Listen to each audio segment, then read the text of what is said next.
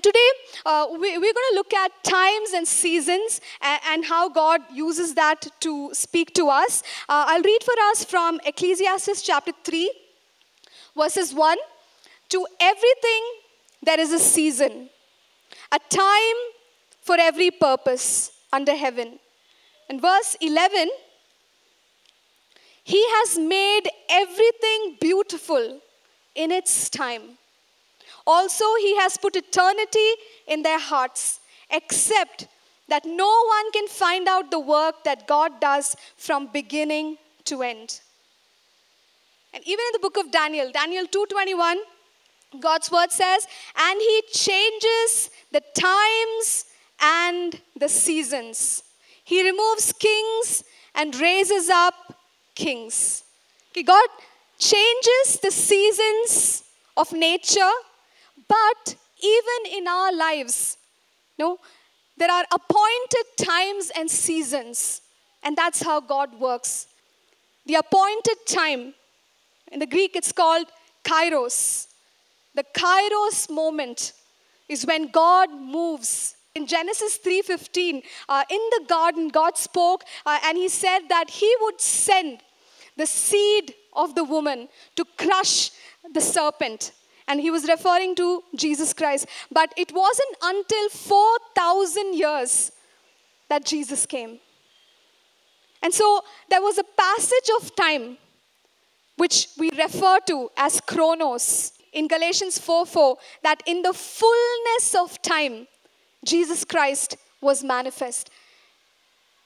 So God works in the fullness of the passing time, or God works in the fullness of chronos. And that is what we are calling kairos.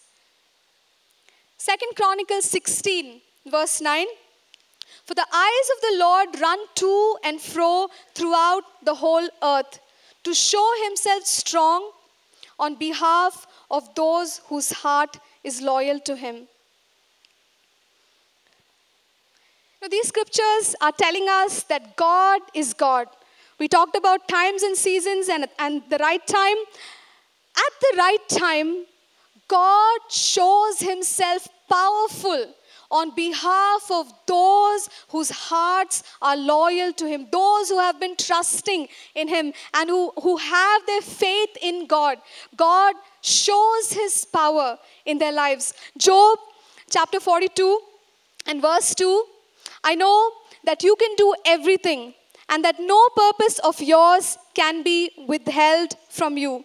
Revelation 3 7 affirms the same word and, and it says, And to the angel of the church in Philadelphia, write, These things says he who is holy, he who is true, he who has the key of David, he who opens and no one shuts, and shuts and no one opens. So God guides us through His power. He opens doors and He shuts doors. And when God is working in this way in our lives, you know, with, of course, the confirmation of the word, we can identify the exact open door that we must walk through. Psalms 105 and verse 19. The last part of that passage, it says, The word of the Lord tested him. So Joseph went through so many things until the kairos moment arrived. The appointed time came uh, and the tables turned. You know, he went from being a prisoner to, to someone in authority. And then we know the rest of what happened.